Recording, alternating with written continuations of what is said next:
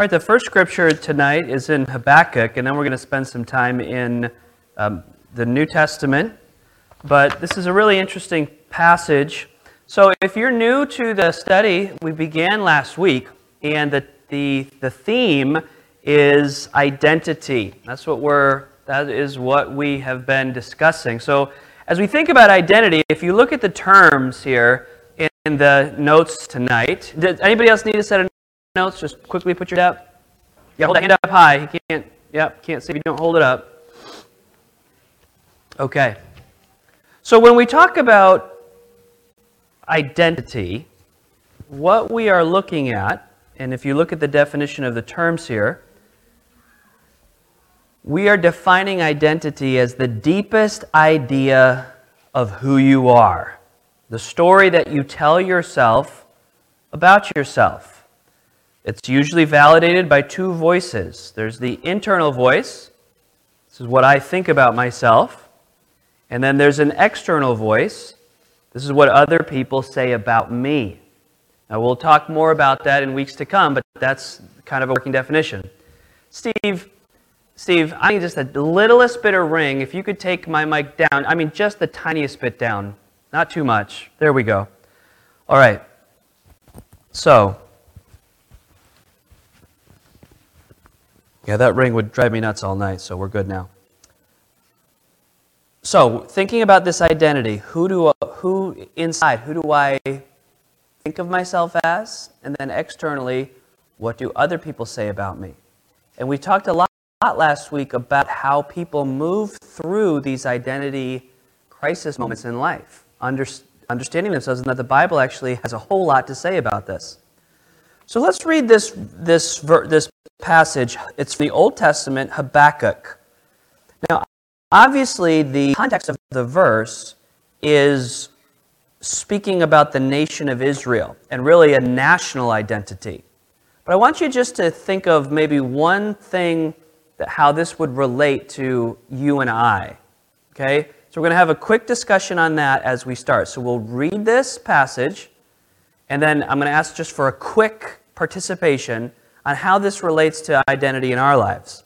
So, Habakkuk, or Habakkuk, whoever's pronunciation you prefer, uh, chapter 3, verses 17 through 19. Although the fig tree shall not blossom. Yeah?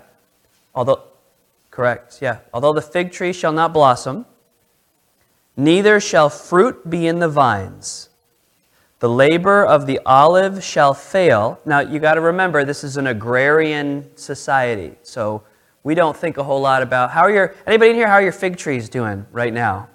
Okay? Or your olive grove? How's it going? So you got to put yourself into another place and another time, in another culture.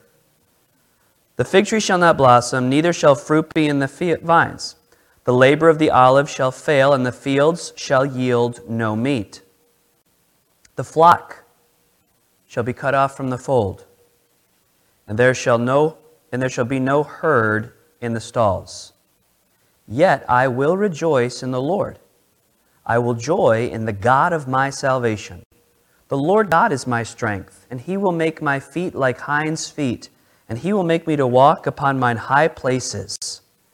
Now, apparently, this was a song.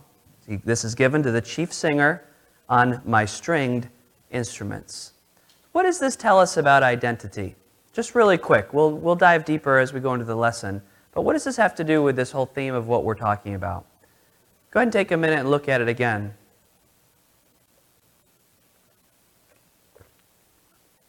What's happening in the what's happening in the nation of Israel in this passage, in this prophecy? What's going on there? Is this good or bad? It's definitely a bad time. Yeah. Mimi, your hand was up. What were you? Everything was failing and not producing, but yet they were still rejoicing in the Lord, even because of the failure. They still Yeah. things. even despite like everything is going wrong like wouldn't that cause you to like nationally obviously there's going to be a major identity crisis like what is our nation like everything we're trying to do everything that's important to us our production the yield of our crops it's all completely failing but he says you still need to rejoice because you have God. The Lord is my strength. And so rather than the nation placing their worth and their value, because isn't identity a lot about our view of our own worth and our own value? Like, I'm valuable because I this, or I am valuable because people think of me this way, because I do this. This, this, my identity is wrapped up in my value of who I am, because I'm a parent, because I'm a professional, because I have good looks, because I have skills, because I have money. All of these things that are external identity validators, if they're all lost, could you still have hope and joy because you have a solid identity, not in who you say you are, not in who other people say you are, but in who God says you are and in your relationship with God. That's what this is about. Now, the title of the message, the lesson is Splinterville. Now, for my Spanish speaking ladies, I tried my best to, to, uh, tr- to get the right Google Translate. So I think I just put in Splinter Town. I don't know if it worked or not. It's good. So, you know, Google Translate, so I'm like, how in the world are they going to translate Splinterville? So we went with uh, Splinter Town. Um, it's like, what is he talking about? Well, you'd have to read the book. And of course, this, this, um, this, this series is a biblical series, but it's put together by Cary Schmidt in a in a wonderful book called Stop Trying. I'd recommend you get it and read it along with this study. But he uses the example of balsa wood. Now, don't put the picture up yet, Steve. Be ready. Who knows what balsa wood is? Okay?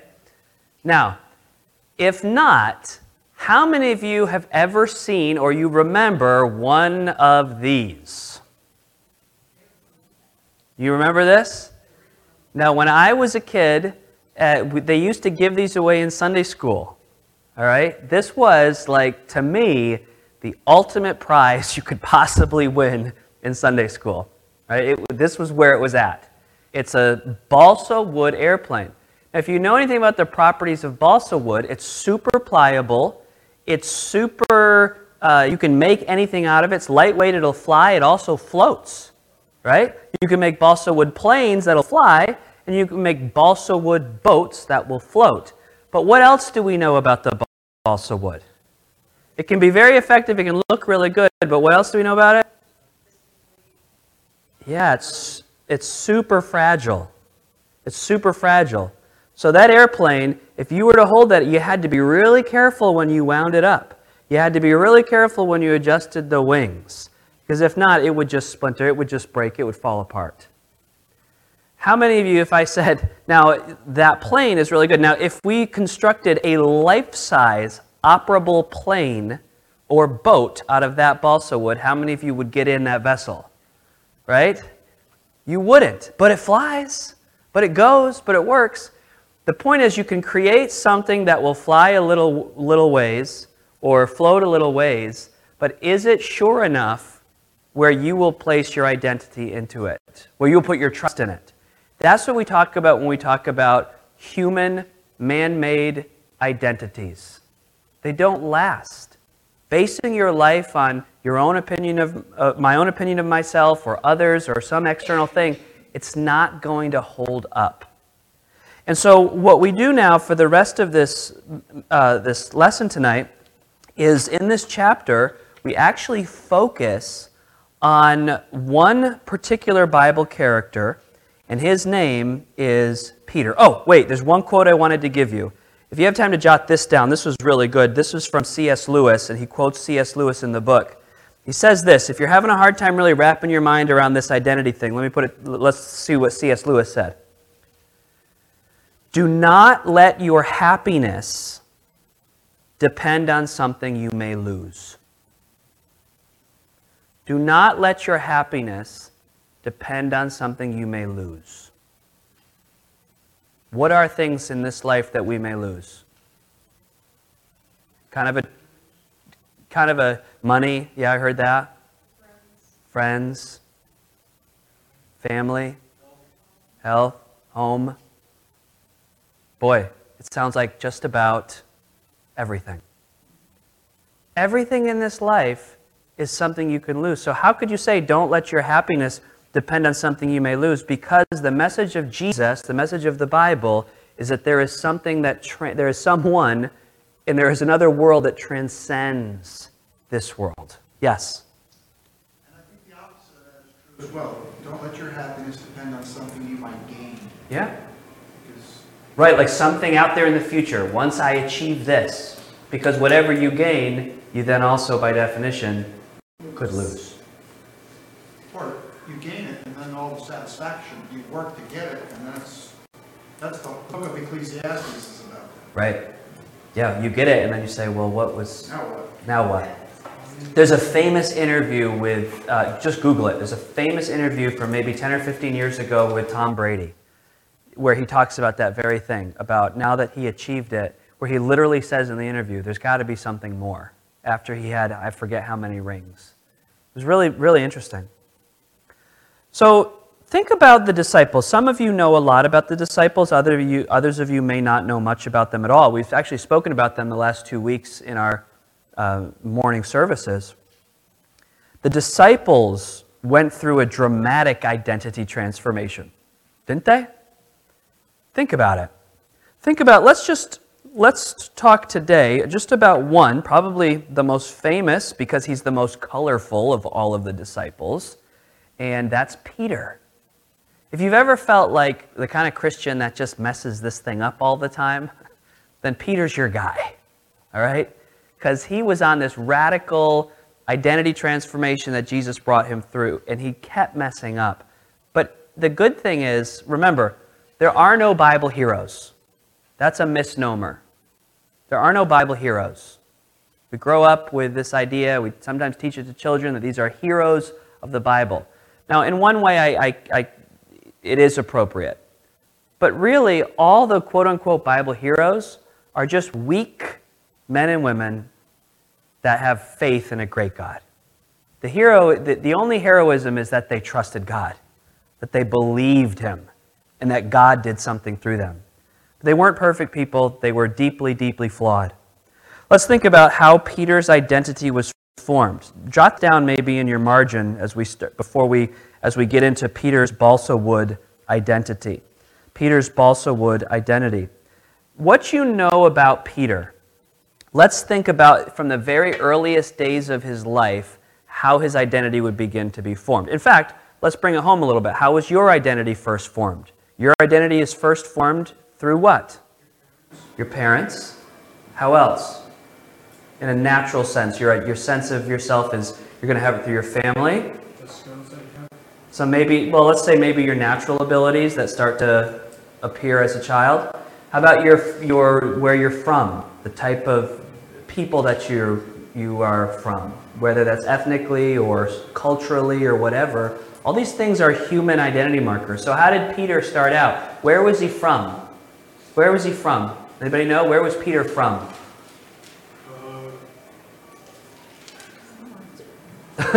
You're like, I know this, but I don't know this. Galilee. He's from Galilee. Now, what did what did now was Galilee a well-populated area? No, it's kind of a backwoods place. The the important prominent people didn't live in Galilee, they lived closer to they lived in Jerusalem. So so that's an identity marker. He, as he begins in his life, he's a Galilean. And then I Don, I heard you say something else. As he grows, he starts to develop his other identity as a Fisherman. as a fisherman. As a fisherman. Now, how does he do as a fisherman? Do we assume? Pretty well. He's got a successful fishing operation. He's got a partner. That would be his brother Andrew. He's even got some colleagues that it seems as if they worked together sometimes. They joint had a joint fishing venture. That would be James and John, the sons of Zebedee. So the, he's part of this this uh, this community. He's part of this is who he is. And don't men tend to start to build a lot of their identity upon what they do, right? And and I'm not I, I'm I'm not speaking that women don't. I don't really know because I'm not a woman. I'm a man. So I know that men they um, they they build a lot of their identity around what they do and what they achieve. And there's there's um, Peter and he's a fisherman. And then one day he meets Jesus. And Jesus says, Do what? Put down your Put down your nets because from now on you're going to fish for men. But I want you to think about this. Put yourself in the mind of Peter in this day, his expectations of Jesus. He's a Galilean, he was a Galilean fisherman, but now he's a follower of Jesus. But how would he have defined that at first? What are some ways he would have described himself? What do you think? What is his expectation of what this means to follow Jesus? Who is he now in identity? Yep. Probably you would think at first just like a maybe. I think there's a lot more to it. Like as a friend. Who do they who do these disciples think Jesus is? And rightly so. They think he's what? Messiah. They think he's the Messiah. And what do they believe with all their heart he is about to do? Die on a cross? Did anybody think he was going to die on a cross? Usher in the kingdom. And What did that mean? Usher in the kingdom sounds so, you're right, but it sounds so spiritual. It sounds, He probably believed that Jesus was going to free them from the Romans. yeah. Jesus is going to free them from the Romans. And in fact, they're going to they're going to have an argument about who's going to sit on this side or that side. So, so he doesn't view himself as a follower of a nomadic teacher. He's not a spiritualist monk traveling through the wilderness. He's gone from Galilean fisherman really to revolutionary. You think that's wrong? I mean, they're going to change the whole world order. There's going to be a new king. I am now part of something big, something epic. And so, the, and you see this, this is not a stretch because in the conversations you see the disciples having, this is how they started to see themselves. These are pretty profound insights, right? Really makes you think. That's why I'm enjoying this study. So let's think about the problems with this, and there's some scriptures that go along with it. Peter believed that Jesus was going to fulfill his dream. You see that in the notes? Peter believed that Jesus would fulfill his dreams. Look at some scriptures that go with this. I think Steve's got them ready. Matthew 20 and 21. This, is, this was a conversation one of the disciples' moms had with, um, had with Jesus. What would you like me to do? Jesus says. She says to him, Grant that these my two sons may sit, one on your right hand, the other on the left, in thy kingdom. Verse 24 And when the ten heard it, they were moved with indignation against the two brethren. You see, their expectation was that they would become rulers. This Jesus is going to Jesus is going to fulfill the dream that we have always had to like Olivia said to get rid of the Romans, put us in charge. This is how our life is going to be now. So they come to Jesus Peter's like, "Yeah, now everything's going to be exactly how I wanted it. Now it's all going to come true." And then in Luke 2 24, 22, uh, 22 24, there was a strife among the disciples. Hey, I'm going to be the greatest. No, I'm going to be the greatest. You'll be the greatest. Right? All, most, I've got all the scriptures. Uh, we're to, um, Sylvia, we're to move pretty fast through the verses, so they're to all be on the screen. Um, he not only believed that Jesus would fulfill his dream, but Peter starts to get the idea that Jesus needs him. That Jesus needs him. In fact, he says, I will, I'm going to fight for you. He says in Matthew 16, 22, Peter took Jesus and began to. no, Jesus, this is not how it's going to go. That is not what's going to happen. Let me tell you, I'll solve this problem for you.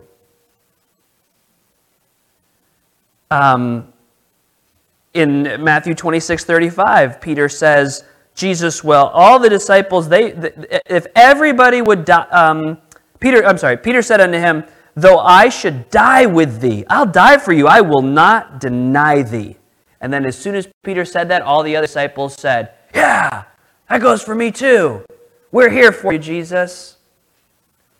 So he believes Jesus will fulfill his dream. He believes Jesus needs him. And then if you turn it over, he believes that, now this is something, this is where most people go off track in their Christianity. So I want you to get this. This is a, the, the biggest stumbling block for most people in following Jesus. Peter started to believe that it was his efforts that would make him accepted. If I do these things, I'm going to prove to Jesus how worthy of him that I am. Anybody ever fell into that mindset? Well, I will show Jesus, yes, I know I receive him by faith, but now I'm going to show him that he made a good choice when he picked me. Like, I'm going to live up to it. That is a weight and a pressure that none of us can ever bear. Peter had these ideas, and then you know, many of you know what's going to happen just a few weeks later. It's all going to get pulled out from under him. So look at what he says in Matthew 17 and in verse number 4. Matthew 17, 4. Then answered Peter and, and said unto Jesus, this is, this is when Peter, James, and John were shown the Mount of Transfiguration. They were shown this amazing thing. Peter says, uh, Jesus, it's good for us to be here. If thou wilt, let us make here three tabernacles one for thee, one for Moses, and one for Elias. We're going to do this right now, Jesus. And what does Jesus say about their plans? No, not happening. In Matthew 26 33, Jesus says, or Peter answered and said to him, Though all men shall be offended because of thee, yet will I never be offended. And there are other examples in Peter's life where he's the one, you know, he's going to take the sword, he's going to take, he's going to solve the problem, he's going to do this. It's important for us to remember, even our identity as Christians, we are not accepted by God because of what we do. We are accepted by God because of what Jesus did. Now, if you grew up in a brand of Christianity that was very works intensive, say your prayers, count your beads, go to this, do these things, like many of you did, I understand that. But if you grew up in that mentality, it's very, very hard to divorce yourself from that concept that you are not accepted by God because of what you do, but because of what Jesus did. I'm saved because my faith is in what Jesus did, not in what I can do. Now, does that mean I don't I just live however I want? I live a terrible life? No. I try to do those good things not to prove anything to God, but just out of gratitude. Just to say, if you have done this for me, then yes, I yield my life to you. I will obey you. But I don't believe, we can't, biblically, we can't believe that those efforts then give us any extra standing with God. Otherwise, what's the point of Jesus and the cross? Why is the cross so extreme if really I could kind of save myself? That's the message of grace. That's the message of the gospel. It is not human effort, it's divine action. That's good news. It's not good news if you have to save yourself. It's good news if God did the saving and you just receive it. And that message is throughout the Bible. Well, so Peter had this very great construction of his life and who he was and how strong he would be, but that was a balsa wood construction. It would just crumble. So, what is Peter's, as the author puts it, what is Peter's, what happens in Peter's Splinterville moment? You tell me, when did it all, those of you that have looked at these stories before, when did it all come crashing down for Peter? At what point in the story did this come crashing down for Peter? In the garden Gethsemane, um, he cuts the ear off of the Yeah. guard and Jesus heals the guard. There are little moments throughout Peter's life, walk with Jesus, that, that are like little crash moments, right? Like, do you remember? I just read recently Peter walking on the water, right? And before, and then he sank. And before you criticize, how many steps have you taken on the water, right? I love that. But um, either way, he walks on the water, but he takes his eyes off Jesus and he sinks. There's another moment where Jesus has to tell him, hey, get behind me, Satan. In other words, Peter, what you're saying is actually of the devil. There's all these little moments where Peter's, where we see a glimpse that this isn't going so well. Peter's, not everything is clicking. But then the big crescendo moment is definitely after the Last Supper when they go to the Garden of Gethsemane and then into the crucifixion. And God graciously, what's, what's amazing is God, Jesus knew all along Peter's problem. And I want you to take heart, and we need to take heart. If you are struggling, or if you feel like you're failing as a Christian, etc., God knew when He saved you. He, God knew when you were born what journey, what your story was going to be like. But He will work through that because He's gracious and He's loving. That's how He was with Peter. Peter's whole identity comes crashing down. In fact, he didn't save Jesus, did he? I won't let this happen, Jesus. He didn't. He certainly didn't save him. He said in John 13, verse, look at verses 13, uh, 37 and 38. Peter said, Lord, why can I not follow thee? I will lay down my life for thy sake. Jesus answered, Wilt thou lay down thy life for my sake? Verily, verily, I say unto thee, the cock shall not crow till thou hast denied me thrice. John 18:10 In the moment Simon Peter having a sword drew it, he smote the high priest's servant and cut off his right ear. The servant's name was Malchus. He says, "I'm going to do it." Jesus stops him and he says, "This is this is not the plan." What Peter thought he was going to do, all of Peter's value to Jesus comes undone. Then it's even worse. He denies Jesus. Matthew 26, 74. Then began he to curse and to swear, saying, I know not the man. And immediately the cock crew, and Peter remembered the word of Jesus, which said unto him, Before the cock crow, thou shalt deny me thrice. And he went out and wept bitterly. Not only that, but Peter deserted his commitment to Jesus the scriptures that were on there. Do, you remember Jesus is taken away into the, the, the uh, chamber to be interrogated?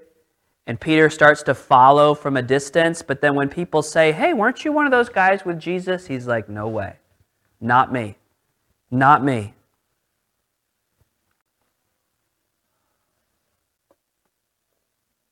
Very interesting. And there's a moment in the story when Jesus is being led out that he turns and he looks at Peter. And their eyes meet at that moment when every, everything that Peter thought he would be just came crashing down. Now, we don't want to leave Peter there. We don't want to leave him there. After the resurrection of Jesus, when Jesus is risen from the dead, he specifically says, he specifically says to one of the first witnesses, Go tell the disciples and Peter. Go tell my disciples and Peter that I'm risen. He wanted Peter to know that he wasn't finished with him. But sometimes when we're filled with, like, this is why Christianity can be, well, everything I described before about how easy it is to believe in Christ can also be very difficult for people. Because while it sounds easy to say that all you have to do is believe in Jesus, in order to get to that point, what has to happen in a person's life? What, ha- what has to happen in a person's life before they're even ready to truly believe in Jesus?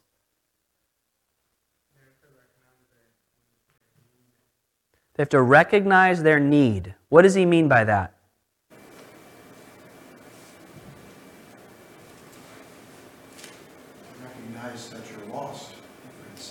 Yeah. Is that what you're going to say? Yeah, yeah, the way sin and without hope, without Without hope. Right. It's so easy to believe in Jesus, but when you truly believe in Jesus, what you're saying is, there is nothing good enough in me to save myself. That's a statement of deep humility. And I think when people make what, what we're going to call false professions of faith, it's because they really yes, they want Jesus, but it's more like, well, me and Jesus will kind of work together on this thing of my life. But true repentance is a total forsaking of my identity. Like, who I am is not good enough. But who I am is someone who is still, even though I'm not good enough, I am deeply loved. Tim Keller said it this way He said, The gospel is such that you are more sinful and broken than you ever imagined. But on the other hand, you are more loved than you could ever imagine. But Many people stumble and they never make it into a relationship with Christ because they're not willing to let go of who they want to be. Does that make sense? So while faith is the easiest thing, I've also said it's also the most difficult thing. It's much easier to give somebody a list of religious expectations and say, as long as you can check off those boxes, you are good with God. As opposed to what Jesus says is, if any man will come after me, let him deny himself, take up his cross. And so Peter learns that, though.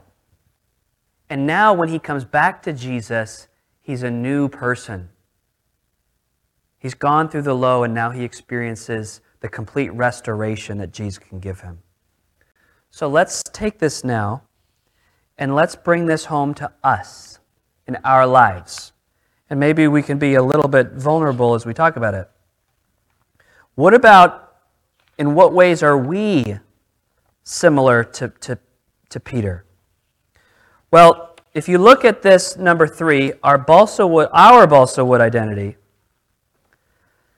identity is sourced from three things acceptance, security, and significance. Well, let's give you a couple statements. Acceptance. Who accepts me and why? Security.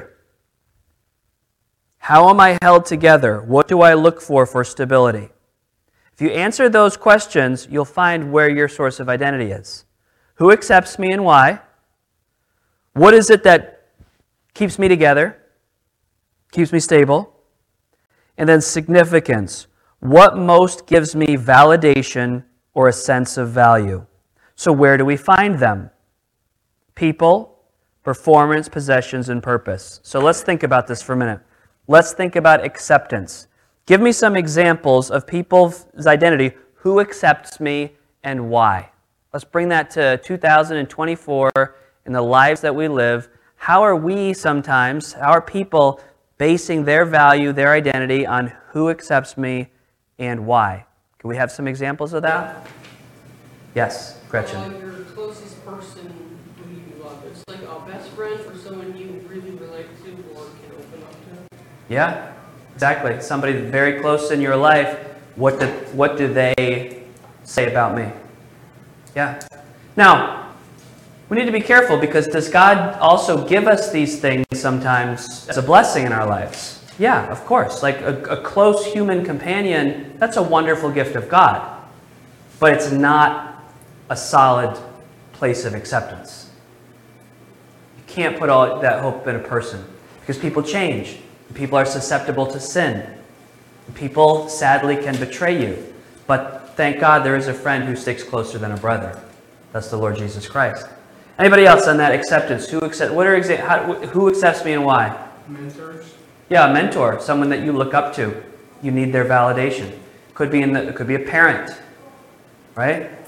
And, and don't many people struggle through life because they never feel accepted by or validated by their parents? That's a theme in countless works of art, theater, television, and in, in many of our own human experiences. What else do people accept me and why? People that you work with. Yeah, exactly. Or the type of person that you consider yourself to be. If you are a hyper political person, if you're a very political person, you will assume a group, a group identity with that political group. If you are in certain education spheres or philo- philosophically, ideology, do are you accepted? And those so for instance, if all of your peers or all of your acceptance is like you know you belong to the Young Democrats of America or the Republican Youth Movement, right? This is your group. What happens if you change? What happens to those relationships when you change your ideology? You laughed. Yeah, They're done. with you. Now that's just normal because it was based on you get it, right? Anybody else on this? Who accepts me and why? Okay. Yeah. Somebody else? Did I see somebody or no? In business, if you're successful, Oh, this is a tough one. That's a really tough one. I many of you know I work in the business world outside of the my ministry. And that's it's true. Like your value to the company is based on what you're able to produce. It's just a harsh reality. It's not even it's not even necessarily wrong. And it's not even that the people I work with don't care about me, but but they care about the, I think that, well, I, I, don't know, because I've had encounters with people that, as a boss, sometimes I've had to let people go that don't. And you can care about somebody personally and want the best for their life, but they have to produce because there's a bottom line. That's, a, that's not a great place of acceptance, right? Talk about, just think about the professional sports world. That's the most brutal example of it, right? our family, most of us all are, are, are, Yankees fans. We inherited that from my grandparents in the Bronx who grew up there. And man, in Yankee Stadium, one day you are getting cheered, and just let those numbers slump for a week or so, and you, the same people that are cheering you are just booing you.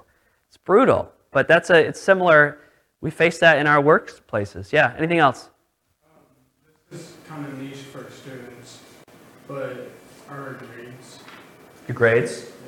Well, I would think too, though, in like in college settings, the ideology thing is very strong. Like the ideology, like most colleges are of a certain a certain ideological persuasion, and if you buck that trend, see how accepted you are. And you've experienced that, right? All right. What about the next one here? Um, we look for in people, performance, possessions, our purpose. What about security? What are some places where we are, um, our security is people, how am I held together? What do we look for for, what are the kind of things we go to security for? I would say the same with some of the people. We put a lot of security in those people that we already mentioned. Yep. Physical capabilities. Our physical capabilities. That's a good one. Well, you know, at, at, least I can, if I get in trouble, I can dig myself out of the hole because I have this ability, I have this skill set, I have this. Yeah. Yep. Money. Money. Yeah. Health. Your health. Sure. So, the point of this is like you could look at this study like boy this is kind of depressing in some ways. Like oh, there's nothing in life that i can count on you know? I'm in big trouble. Actually it's hopeful because until you know jesus it's a wonder that people aren't in a permanent state of depression fear and anxiety. Completely. Because all of life is so fragile we just go through getting used to it and we get numb to the constant pressure and danger around us and we just function because we have no other choice. But when you lay your head on your pillow at night in those moments of fear and terror that we all experience at some point in our lives, what do you have to say to go back to and be like, but I have this? The wonderful thing about Jesus is even if the worst things happen in life, He is a constant, He is there. It's the hope. Yeah. And, and beyond that, when you have that relationship, but then all of these other things that you have to be careful that you don't put too much security in, or some of these other things we've talked about. When you have a relationship with Jesus, then your relationship with your family should be a stronger relationship. Right. Or when there's conflict, there's, there's, there's conflict resolution. Right. That Jesus teaches. Yes. And, and you can go right down each of these other things. Money's been mentioned. Jesus gives instruction with money. And so certainly, because we still have a fleshly nature, people are going to have some security in a bank account. Right. But Jesus gives the instruction on how to deal with the bank account. And that's a good, that's, it's 100% valid. It's not that all of these things that we're talking about are evil. They're not evil, but they are weak foundations. They're not a, a place to put your trust. That's the point. Where is your trust for when those things don't work out? And it is true. Jesus, if you follow Jesus, all things being equal, your bank account might improve. Your relationship should improve. But it's not a guarantee. That's the important thing. Because Jesus does say sometimes you'll follow him and things could get harder. So, but yes, I have found it to be true in my life. If you follow the principles, yes, you're better in your relationships, you're better in your money, you're better in all these things. You just have to, it's just this like constant reordering of priorities in the mind, though. Okay, thank you, Jesus, for helping me with this, but I'm not trusting in it. I'm trusting in you. It's like a constant self correction or Holy Spirit correction of where our hope is, where our trust is. Does somebody else have something? I miss a hand? Okay. Well, Proverbs says, put your confidence in God, not in man. Right. And that just sums it up perfectly. Yeah, Donna's like, series over. Close the book. Yes. You know? Just let's move on. But you're right, though. Yeah. 100%. It's all right in here, as you said. You know, Exactly. it's right here. Yeah. Exactly.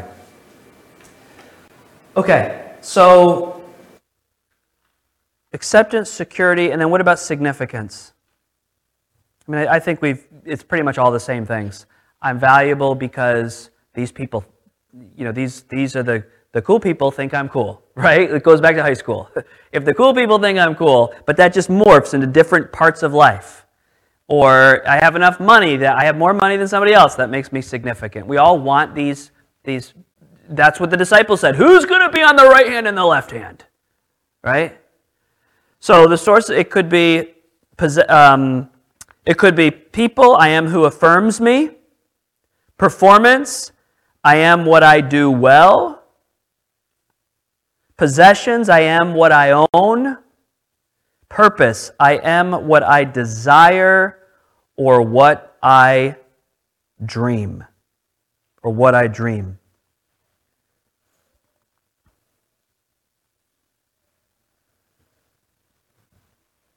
This is funny. There's a, an, another author that he quotes named John Mark Comer, and he writes, wrote the book Believe No Lies. He gives this illustration. This is how our world operates identity. Imagine the grocery store checkout. On the one side, you have magazines of perfectly sculpted celebrities and models. We want to look like that. But on the other side of the checkout aisles are shelves of candy and magazines about delicious foods.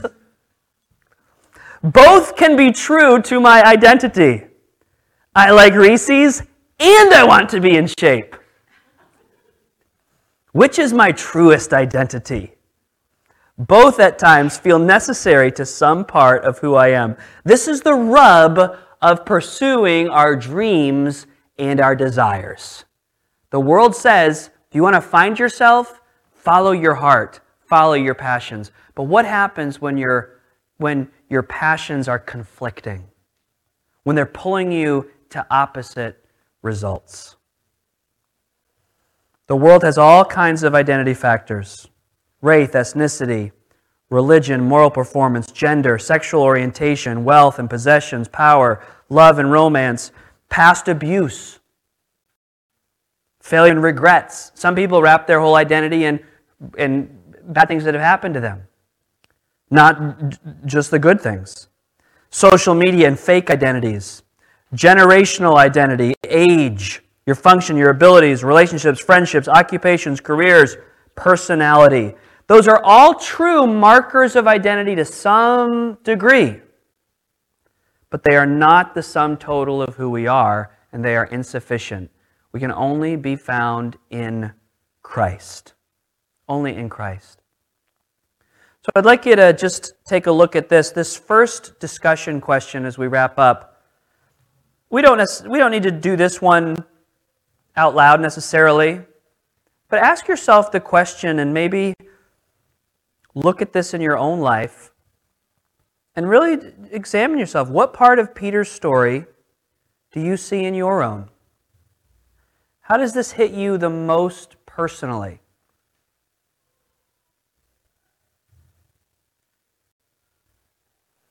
And then these are, I mean, we've pretty much discussed this as we've gone through. Jesus was breaking or revealing Peter's weak identity structures, it was actually helping him. Isn't that interesting? Like the hard, the, the failure that, G, that Peter's going through was actually a gracious work of God in his life. Because how much worse would it have been if, if God just let Peter go on his own way? That's another proverb. The proverbs are filled with identity. There is a way that seems right to a man, but the end thereof are the ways of death. And now we go back to Habakkuk. Yep. One of the things too about Peter's life is the end of the Gospel of John is when Peter's gone back to fishing. Hmm. And uh, Jesus has appeared to the disciples three times now, and he had already told them what they were going to do. But Peter still has to get his identity squared away. And uh, that's, the- of course, when Jesus asked him three times if Peter loved him. Right? And he said, feed my sheep. He asked him again, and he asked him again. And then ironically, Peter turns, what about John? How about him? Yeah. And uh, Jesus said, Peter, just worry about yourself, and I'll worry about John. Yeah, it's good. So I guess my point is, yeah, he denied, he denied Jesus, and Jesus was breaking that part of him, but there was a whole process still to take place that Peter had experienced. Right. So let's read that opening passage once more, and now let's have a, a, the final comments on how this speaks to you now, after everything we've said.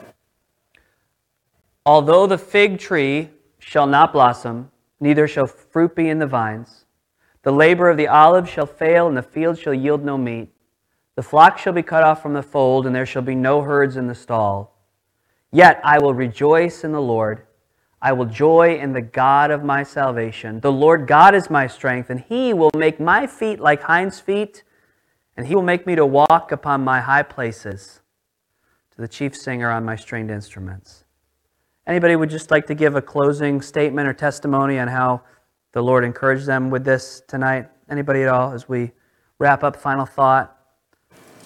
Yep. It, seemed that um, they put a lot of their stake in who they were as a nation and what they could do with fields and crops and all of that. And despite it being uh, non-fruitful and uh, to some degree pointless at that time because nothing was happening, they still worshiped God. Yeah. For me, I come away with a question with this passage, personally, just to give you my how this speaks to me. I come away with a question, and that is how would I respond if all the things I work really hard on don't work out? Right? Because I work hard on a lot of things. And a lot of them work, some of them don't. But what if everything that I was working really hard on, I work hard to help the company I work for, I work hard to establish my, my family financially, I work hard to see this church thrive. Those are probably the three big areas of my life my job, well, my family first, obviously, my family, the church, my job. Like, I want to see those spheres do really well. But what if it doesn't work? right? How will I respond? And that's been something God's been working in my heart even this whole year is just are you okay with that? Because you have me. And that's I don't know if I'll ever know. Like you know what I mean? It's just a constant like thing the Lord's got to do. Seth. understanding